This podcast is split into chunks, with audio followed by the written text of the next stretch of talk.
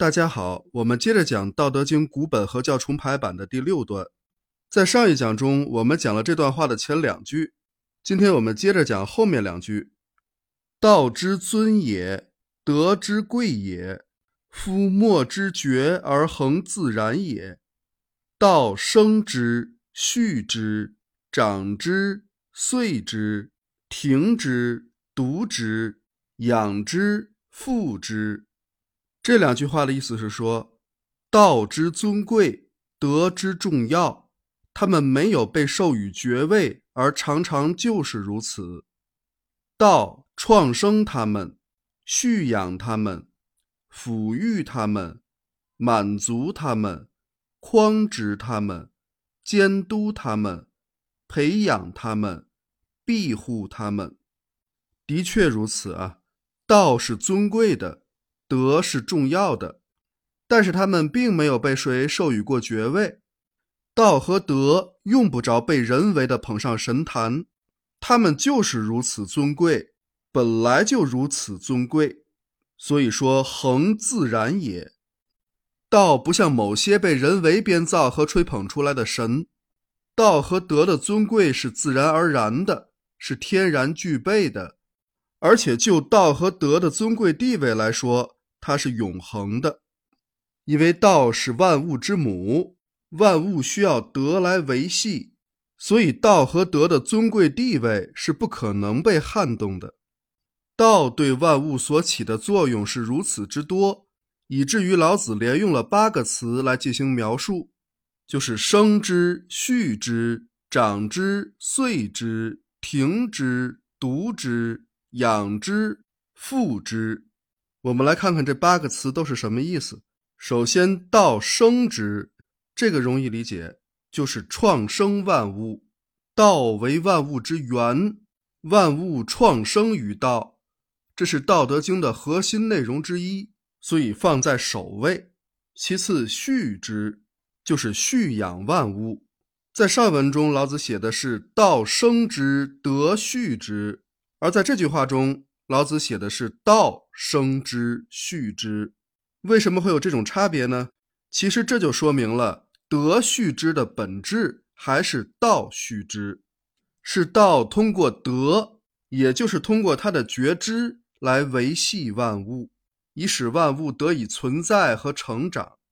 接下来是“长之”，生长的“长”，意思就是抚育万物。道使万物能够汲取大自然的能量来滋养自身，从而实现万物生长。接下来是遂之，也就是满足万物，遂其所愿呢。道满足万物的各种需要，凡是想要的，最终都能实现。接下来是停之，这个停字在这里是直的意思，亭亭玉立嘛。那么停之。就是匡直万物，让万物变得正直。道既然生养了万物，也就有责任在必要的时候教导校正万物，而不是任由万物醉生梦死、自取灭亡。道在万物出现严重偏差的时候，往往会以自然灾害的形式予以纠正，以使其经受磨练和考验。好，重新回到正轨上来。比如地震、风暴、大洪水以及酷热和严寒，有些偏差比较严重的情况，则需要极大的震撼才能让万物幡然醒悟。这就是发生那种毁灭性灾难的重要原因之一。好，接下来是毒之，这个“毒”字不是毒害的意思，道不可能毒害万物。这个“独”字，古通监督的“督”，独之就是监督万物的意思。这种通假字的用法，在《周易》师卦的彖辞中也出现过。它是这样写的：“彖曰，师重也，真正也，能以重正，可以往矣。刚中而应，行险而顺，以此独天下，而民从之。”吉佑和救矣？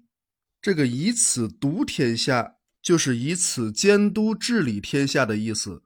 说这个师卦表示的是众多，是坚贞，能使众人都正直，就可以称王了。